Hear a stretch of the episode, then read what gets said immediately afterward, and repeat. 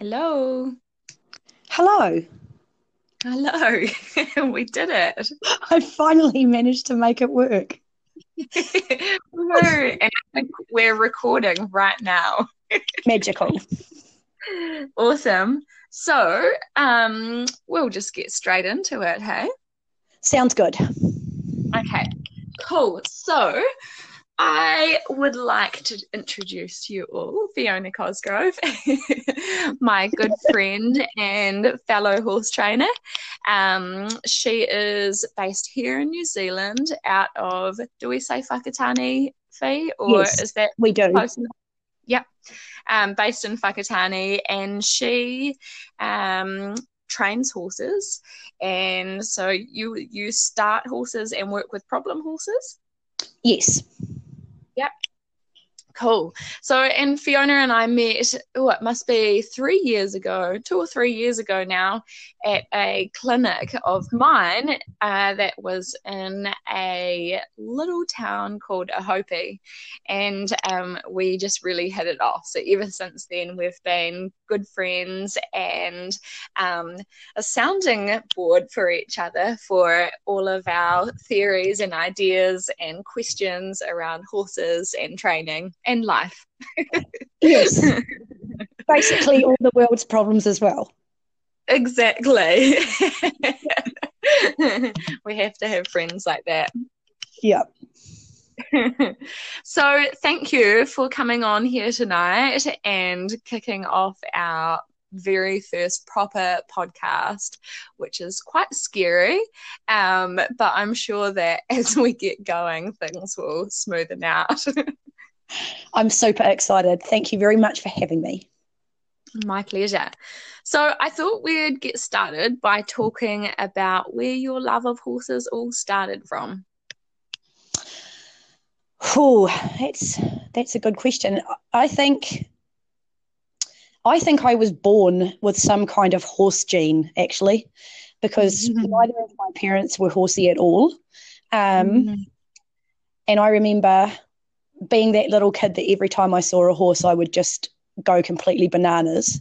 I drew pictures of horses, I cut pictures out of horses, I wrote stories about horses. I pretended I was a horse. I used to canter around everywhere. Like, I just, yeah, that's where it all began. And I nagged my mother, my sister, and I, because she was had the horse gene too. So we nagged and nagged and nagged our non horsey mum until she finally um, got us ponies. So That's we had to sell awesome. feijoas on the side of the road to help with the costs. Wow. Yeah, it all started from there. What age were you when you finally managed to talk her into it?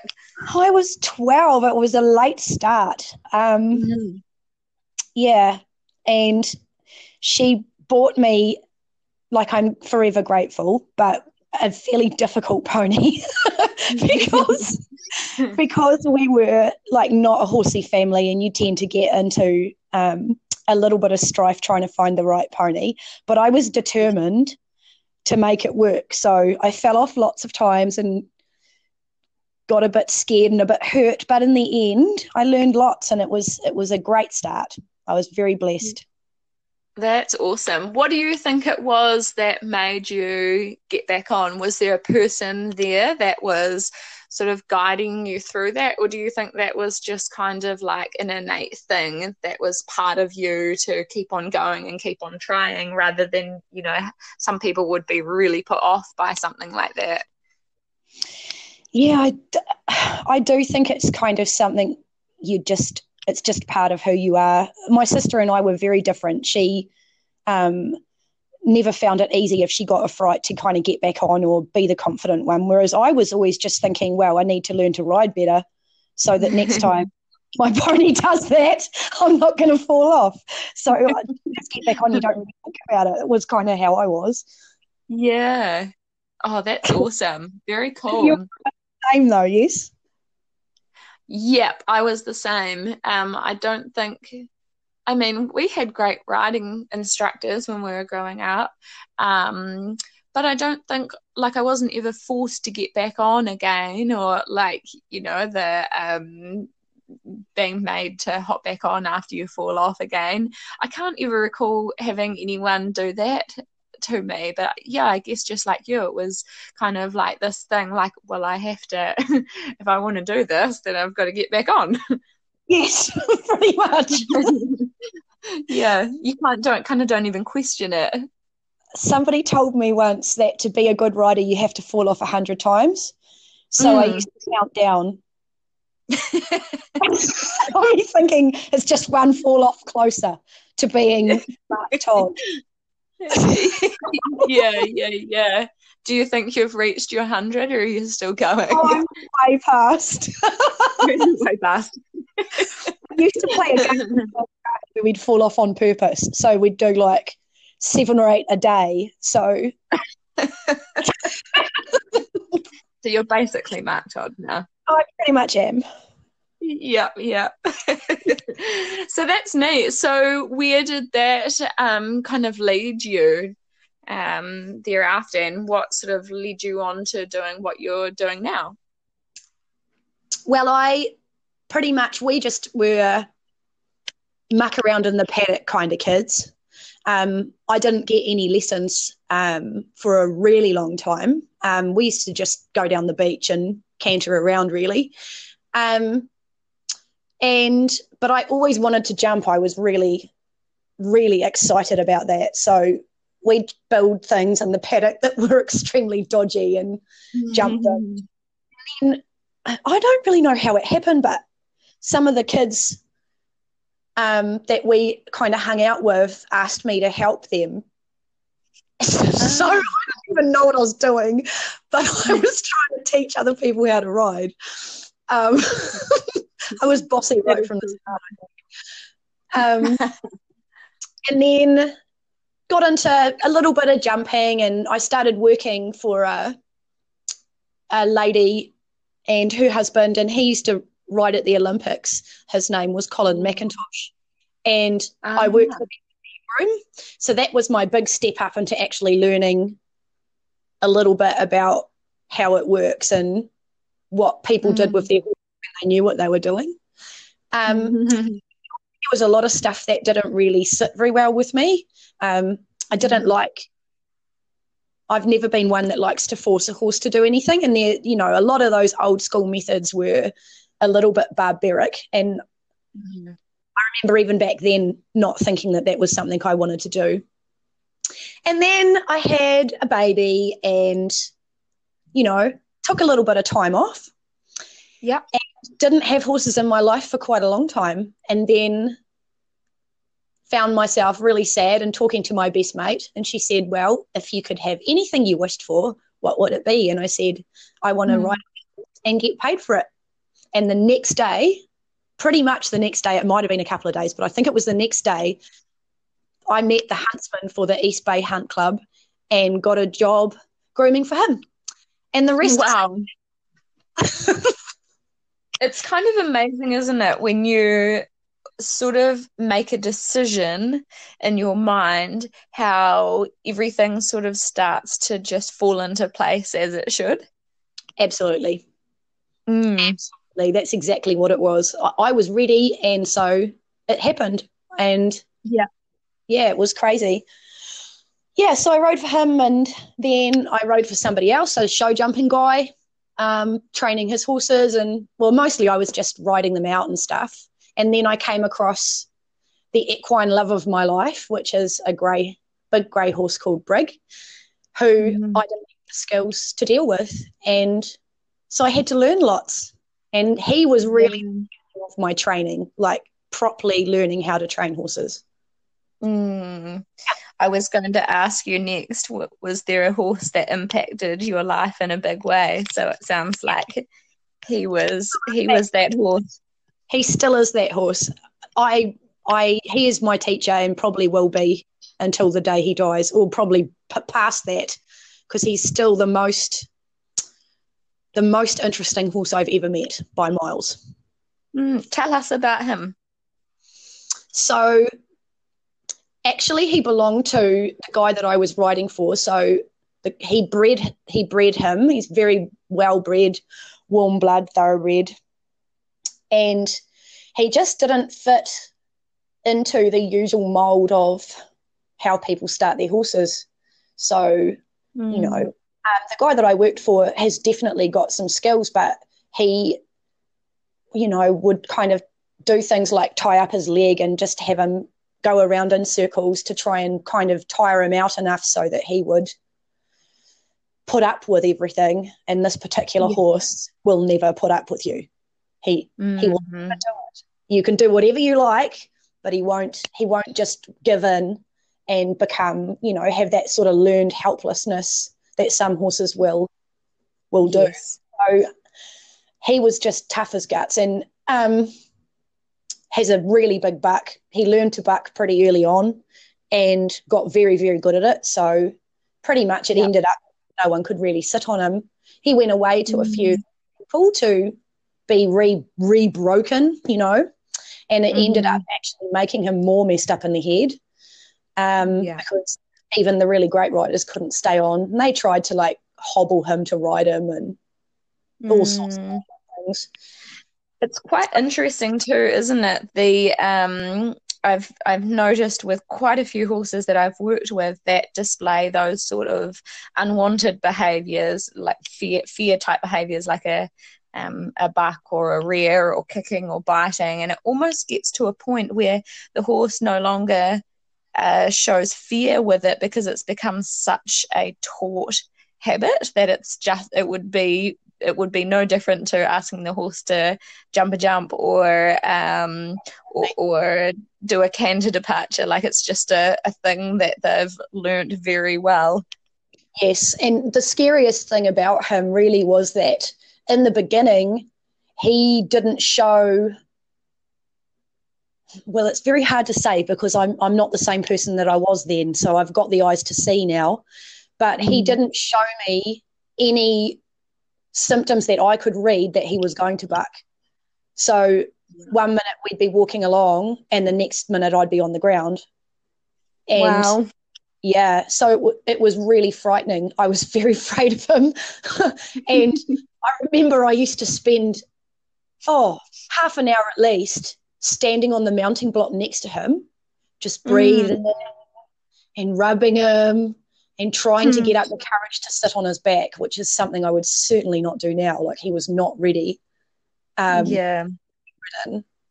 And the thing was, is that the where everybody was at with that particular horse is that they just wanted to put him in a hole. You know, he was dangerous. Um, nobody was ever going to be able to ride him. And I begged with my boss, mm. please, please, please, can you just let me try? Please let me try. And he was so, mm-hmm. oh, he didn't want to because he thought I was going to kill myself. He he was so dangerous. He's like, I don't want you to hurt yourself, Fee. And I said, look, I'm not going to get on until I'm sure that I'll be all right, which was actually a lie because I did get on before I thought I was all right. Happy. Like he still is can be very feral if he hasn't seen me in a few weeks. He's that kind of horse that needs you every day, has to have that trust in that relationship. Um, mm. We've still got our little routine that we go through, so I can help him with his tension.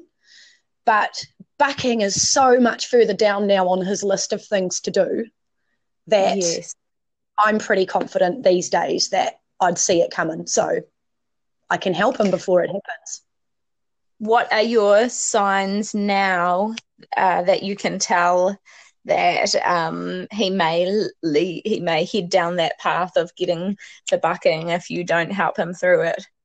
Well, it's so interesting because now it's shouting out. It shouts out to me. It's like he's mm-hmm. screaming at me, and before I probably would never have seen it.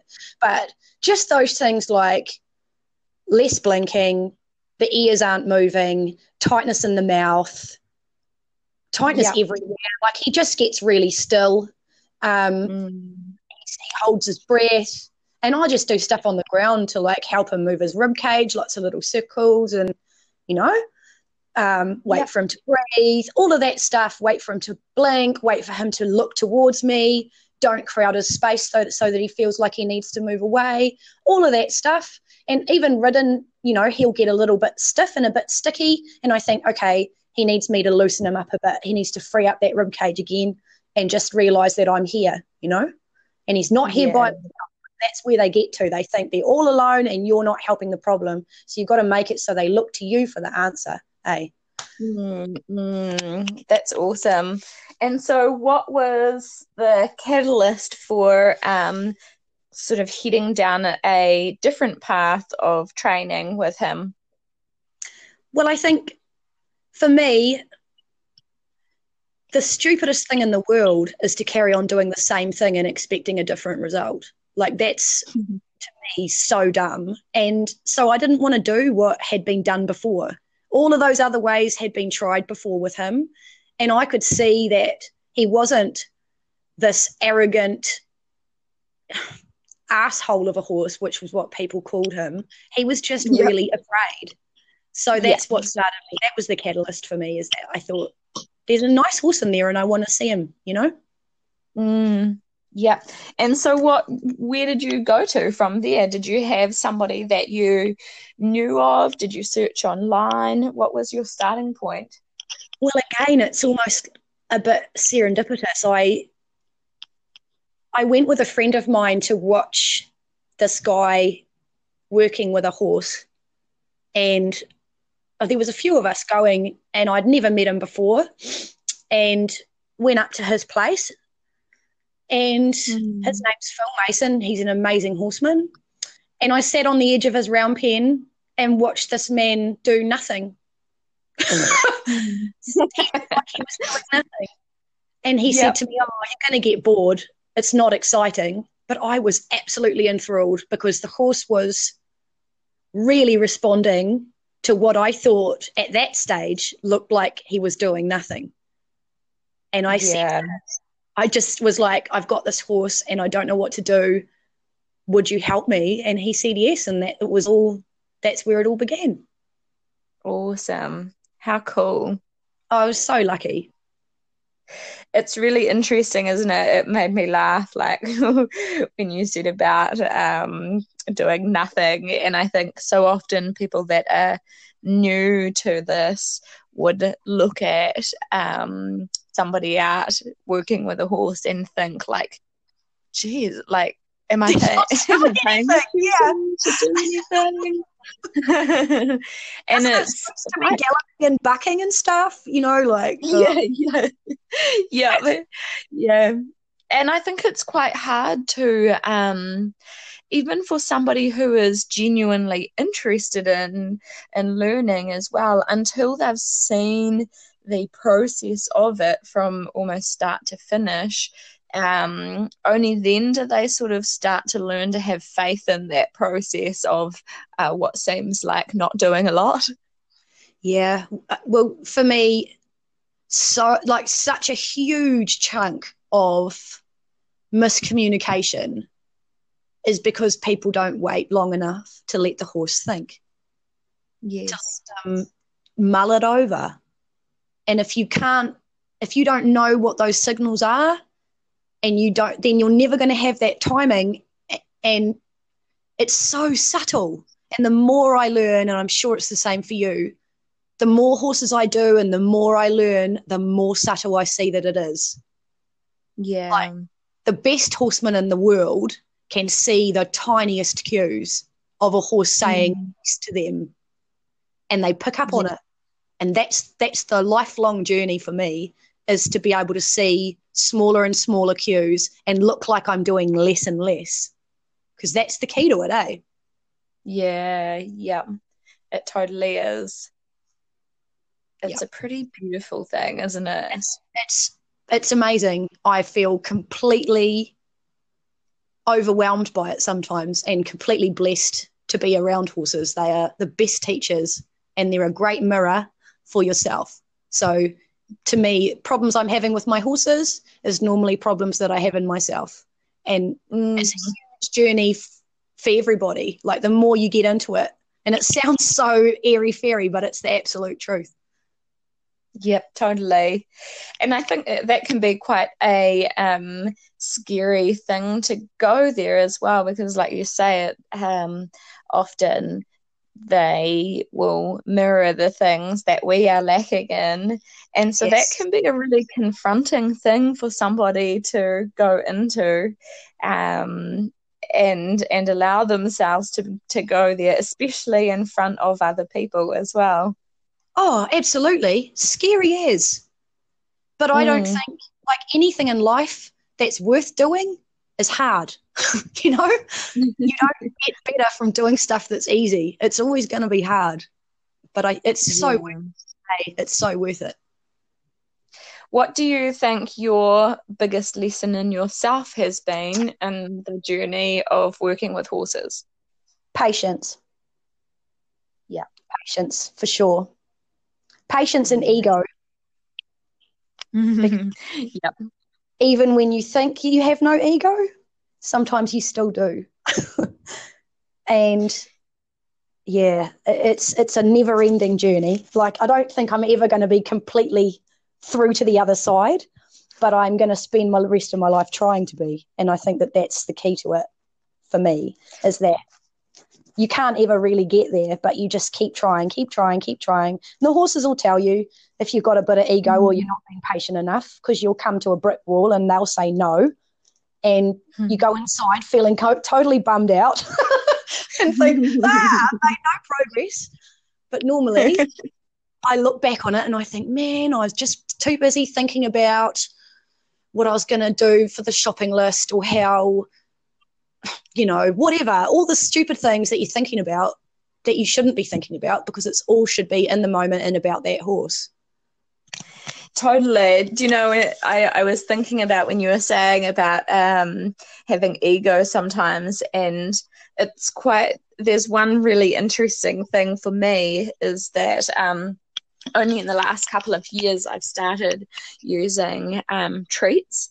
And before then, it was so drilled into us that like we weren't to use treats in our training. And yep. so um, it was only because of a horse Po that um, you know of that sort of led me to learning properly about clicker training. But still now, there's this little part of me that's been drilled into me to not give treats and say I might be working with a horse and I know inside me that I think, gee, this horse could do with um, some clicker training as motivation to to help us find that sweet spot and but then there's this little part of me that's like stubborn and is like no we don't have to use we can do this without treats yeah and then i think oh, Ellie, this is ego speaking right now. You need to drop that. Absolutely. But the best bit is that you see it. Like, totally. That's the key. We all have to fight that all the time, but it's the it's when you people who never see that and you know refuse to let go of the ego ever. I mean, that to me is just a mm. little bit sad because they're missing out on a lot. But totally. same here, same here with the treats. I have to tell you, I was not a big fan of treats um, mm-hmm. until I used them on Brig. So uh-huh. that same horse, and because I'd got you know probably seventy percent of the way there, but he still had a lot of negative association with being asked to do like any kind of pressure. We'd have to work mm. through that little bit of negative, and you could watch him, his mind going to that negative space and then he'd get over it after a few goes and be a little bit positive again. But he never was. Yeah. It was always just a little bit robotic, and he never was really mm. asking me like, "What now?" No excitement. And then I did mm. a food reward, and had this cute as little. He looked like a Connemara. His face was like. Yay, I'm so happy. oh, I should have done that ages ago it's interesting, isn't it? It's great for horses have that have had the try take out taken out of them.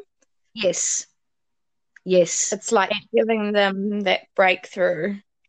And interestingly, I have a horse right now. I just worked with her today, who was started in a pretty rough fashion, and her go-to move was to be really defensive. Um, she was quite a gnarly mare, and the fact of like her ears back a lot and she kicked out a few times and sort of thought about biting a few times.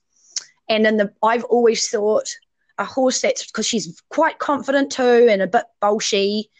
And I thought you don't food reward horses like that because mm. they'll be pushing all over you and all of that stuff. But she's proven to me yet again that all of that gnarly behavior, all of that negative stuff was just defense. Yeah. She was just defending herself. And I've now got about 80% of the time, we're not over it completely, but a horse that's looking to me and going, now what? What would you like? Mm. And it's such an amazing thing. That is fantastic. And was there a specific, um, with using the food reward, do you start off like with um, traditional clicker training, with like loading the clicker first and teaching maybe targeting, or um, do you add it in through just um, using it alongside your pressure and release, or how do you go about introducing it? Yeah, mine is a bit different. And the reason why mine is different is because I use a click for different reasons. So a click is always a backup cue for me to go forward. And it comes to me so naturally that I found it really difficult because the horses were getting really confused for me. Mm-hmm. So my own little way of doing it is I always say good girl or good boy. So instead of clicking, that's what I do. That's the only difference. Yeah. And I don't load the click as you as you do with clicker training. I tend mm-hmm. to just use a lateral flexion because often horses that are a little bit worried find when you stand next to them and teach them lateral flexion, you it's quite hard to get them to be with you in that moment. They want to snatch their head back or they want to not do a nice soft ask. So I find using food reward and doing lateral flexion for a start is kind of putting them in a really vulnerable position and giving them a really good thing that happens every time they do it. And it just mm-hmm. really cements it in their head um, very quickly. So that works for me. Um, there's probably some scientific evidence that proves that I'm wrong, but, um, but that's one way I'm science people. Yeah, totally. I, it's actually interesting because I, I've got a really high fear um, based horse in at the moment, and um, I've been doing exactly that as well um, asking him for what I found was he. I the first time I asked for lateral flexion, he he gave the mechanical answer. Um, but yeah, his eyes were looking to the outside. He was heavy in my hand, and yeah. so same thing. I just added in um, the I, I use a click because that's what comes to me yeah. real naturally um, yeah. and treating him and within moments I had a soft um, mentally present horse and it was just so lovely yeah and for me lateral flexion is such a foundational movement like it scares me the amount of horses that don't know how to do it um, mm-hmm. because it's it's to me if they can't do that, I would not hop on. Like even a horse that's been ridden for 20 years, I would not hop on its back if it didn't know how to laterally flex kindly and softly and present, you know, like th- that's so important. So important. Mm. Amount of horses I've ridden that tend to have, I don't think they've ever looked at the rider. You know what yes, I mean? totally just blanked out the rider yep, switched off and their ears are forward, and people are like, yay, look how happy that horse is. But they actually can't look back. Mm, yeah. And that lateral totally flexion is what sorts that out. Yes, because they all of a sudden, um, and I think there's almost like uh, they can get quite, it's almost like they go through uh, perhaps like a little bit worse before they get better um, because now they're like, oh my gosh, there is there is something back there. Absolutely, and I can't zone it out.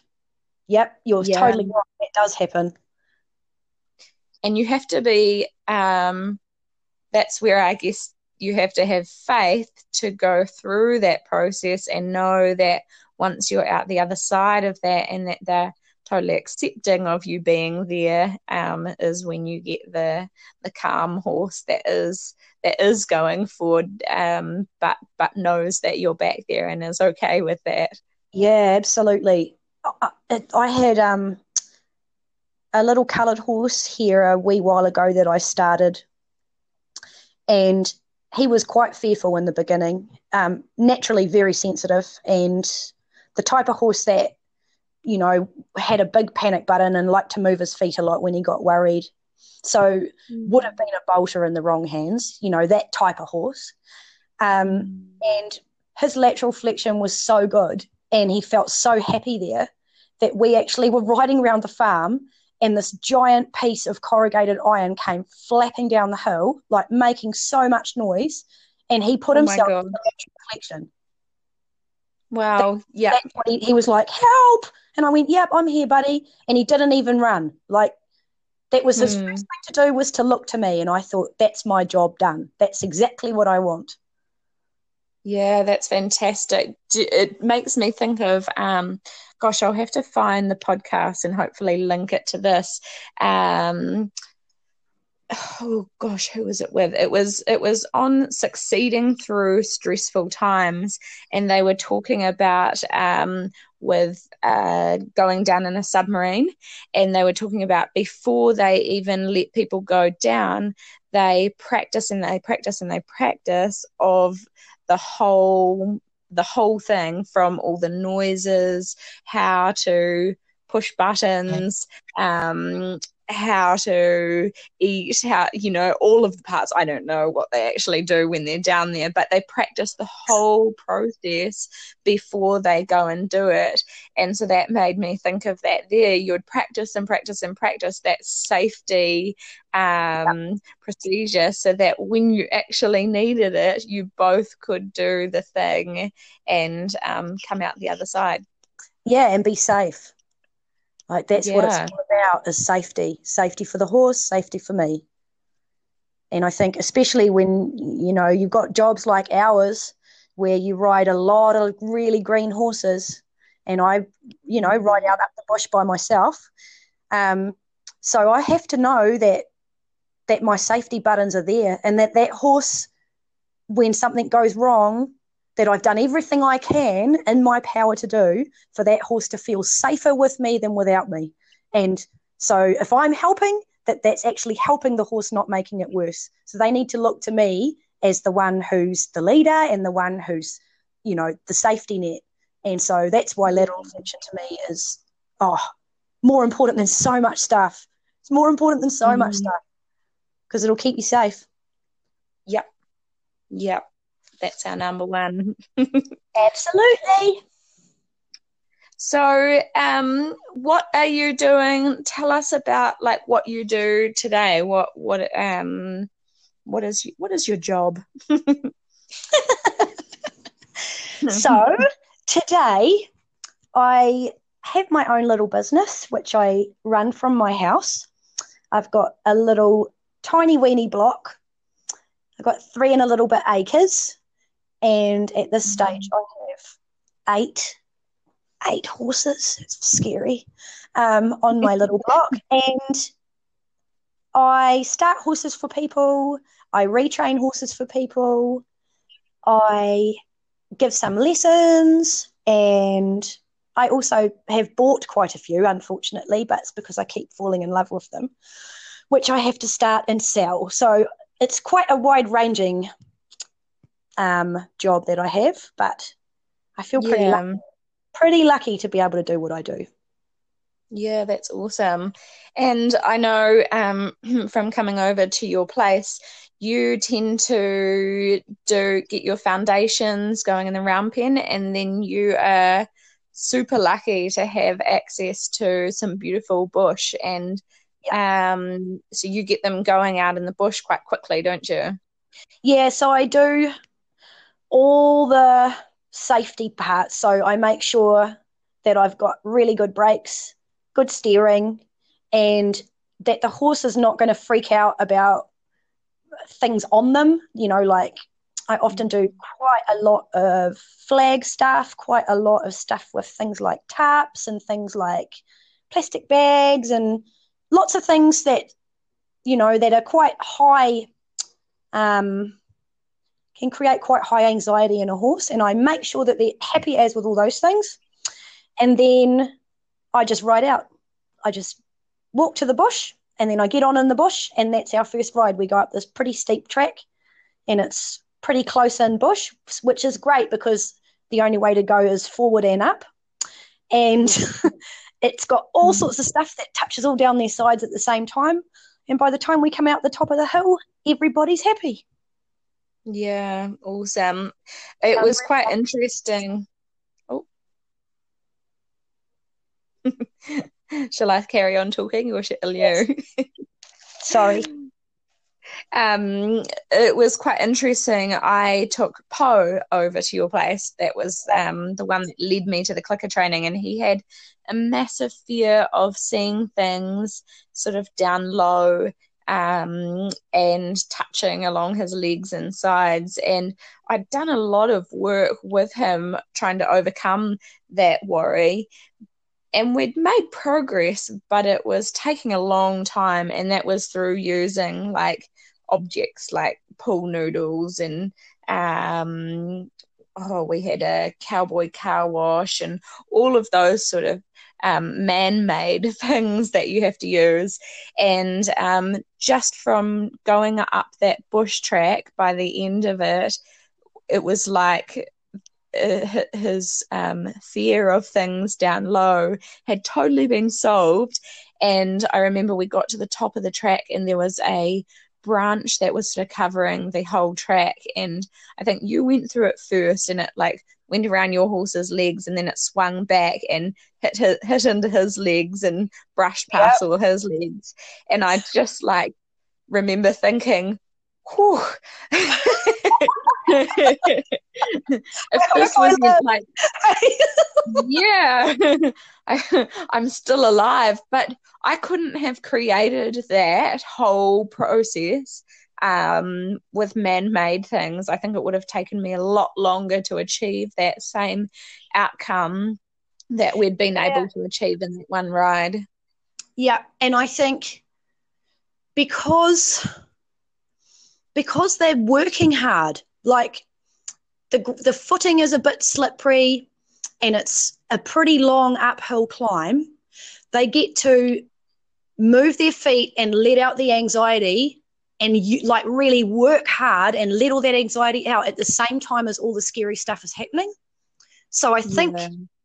I, i'm not 100% sure on this but i think that because they're working so hard they just get through it they just they can let all the worry out and it, it, it's not still in there when you get to the top. They've kind of worked their way through it in their own head. You don't have to do anything to them because it's all mm. just happening and they get to walk and puff and yeah. It's a it's just i am really lucky to have that track. It is good. Yeah it's fantastic. And it's i was kind of like um thinking over it like oh is this flooding? Um, but then, like you say, I mean, that if they were in the wild or if they were having to navigate that on their own, they would work through it. Like you say, they'd work through it anyway. And I think, like you say, the fact that they're moving their feet, um, they're working their bodies, I don't think it. I don't think it is flooding them because we're not really interfering with the process. Yeah, well, I mean, I've taken some very, very sensitive horses up there. I've taken some horses that have had some very bad experiences with a lot of things, and every single one has come out better. Every mm, single one. So um, it seems to work. It seems to work. And until I find that it doesn't work for for some horse, that's yeah, there will be one that it doesn't work for, and I'll have to think of something else. But but yeah, and it might even be just that you have a different starting place for that horse, or it may, needs a little bit more of something else before it's ready for that. Yeah, and I think that that probably is the key to it, Ellie, is what you were saying about Poe, is that you had done a lot of foundational stuff with him before that. It's not like mm. we drag them in, chuck the saddle on, you know, and just ride them out. Um, there's a lot of preparation that goes in before that track. So they actually do have the tools to deal with the fact that that's happening. It's not it's not just a kind of chuck them in the deep end kind of thing. Yeah, yeah, you're right. Yeah. Yeah. So very I'm, cool. Yeah. I'm always trying to make sure that I've got that foundational stuff before I go up there. It's not it's not I mean it does help, there's no doubt about that, but it doesn't take the place of good foundations because that's the most important thing always. Mm, yeah.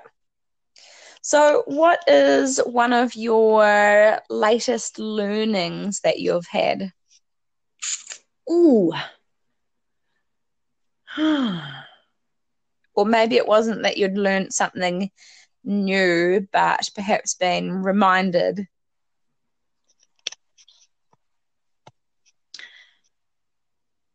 Always, probably my learning that I keep continually having, that keeps coming up for me, is to mm. be more subtle. Like that's that seems to be a real recurring theme for me. And I'm already the kind of trainer that is not pushy at all. Like, I don't believe in scaring horses into doing things or forcing myself on them um, because. I, I'm a firm believer that horses will do what you want if you ask them in a way that they understand, you know? And if you give them enough time, they'll do it. You don't normally have to push their buttons too hard. But I think the more, and it's every single horse that comes, I notice something new that's a little bit more subtle than the last time I did a horse, you know? Um, and that's that's the biggest learning for me is to continually refine that. Notice more, do less, notice more, do less, notice more, do less. That's kind of I think that all the time. Mm. All the time. And anytime I mm. come across a little stumbling block or I think this horse is having difficulty with this, I think to myself, what am I, what am I not noticing? You know, mm. what am I, am I doing that's too loud in brackets, too loud for this horse, you know? Because usually that's what it is. Even the ones that come across and people say, oh, it's really bolshy and it's pushy and it's this and that. Almost always, it seems to me that it's a defensive mechanism. It's not yeah, it's it's not yeah. usually. It's just it's misunderstanding. Yeah, it's it's interesting, isn't it? I think that um I think that they either live in a probably just the same as humans as well. It's kind of like either in a state of fear or calm and being in present. And um, like what one like you say like a bolshy horse doesn't isn't a naughty horse or anything. That's no different than the horse that's run um 100 meters in the opposite direction. Absolutely. And oftentimes horses that are a little bit i guess the word is stoic or or mm. horses that you know you ask them to do something and they'll stand there and put their ears back and swish their tail at you it's very easy to fight fire with fire. It's very easy to go in your head to yourself. You kind of think, oh, don't you do that to me? Move when I ask. You know, but if we yeah. had a horse that looked so scared and was trying to run and run and run, we wouldn't act like that. And often it's exactly the same emotion, it's just expressed very differently. And I think that's my learning. That's my biggest learning. Yeah, um, was really interesting recently. Um, I was in a position where there was um, something that was kind of scary happening, and um, there was myself and two other people there. And what really intrigued me is that my nature in that moment I ran in the opposite direction. and and one of the other people that was there ran towards and interesting is that. Wow. And i don't think either of us were being brave. We were just responding or reacting in fear. Absolutely. That's that's a perfect example. Exactly the same feeling and completely different responses. Yep. so, so that was pretty interesting. That's a very good story. Yeah, yeah. So, um, one thing I want, and it may be the same as what we've just um, talked about, yeah. but I really love. I'm stealing this from Tim Ferriss's um, podcast. He asks if you could have a billboard and have anything on it, what would you have on there?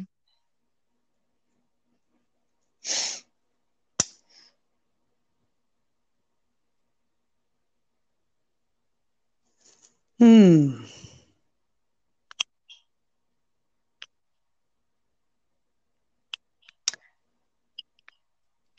Let the horse be the critic.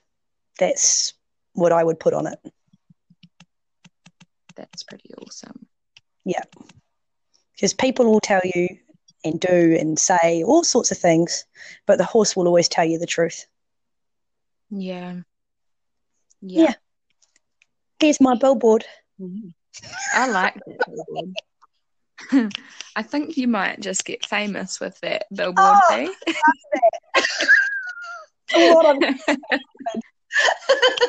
I can just see it now. Sweet. It's the beginning of my fame now.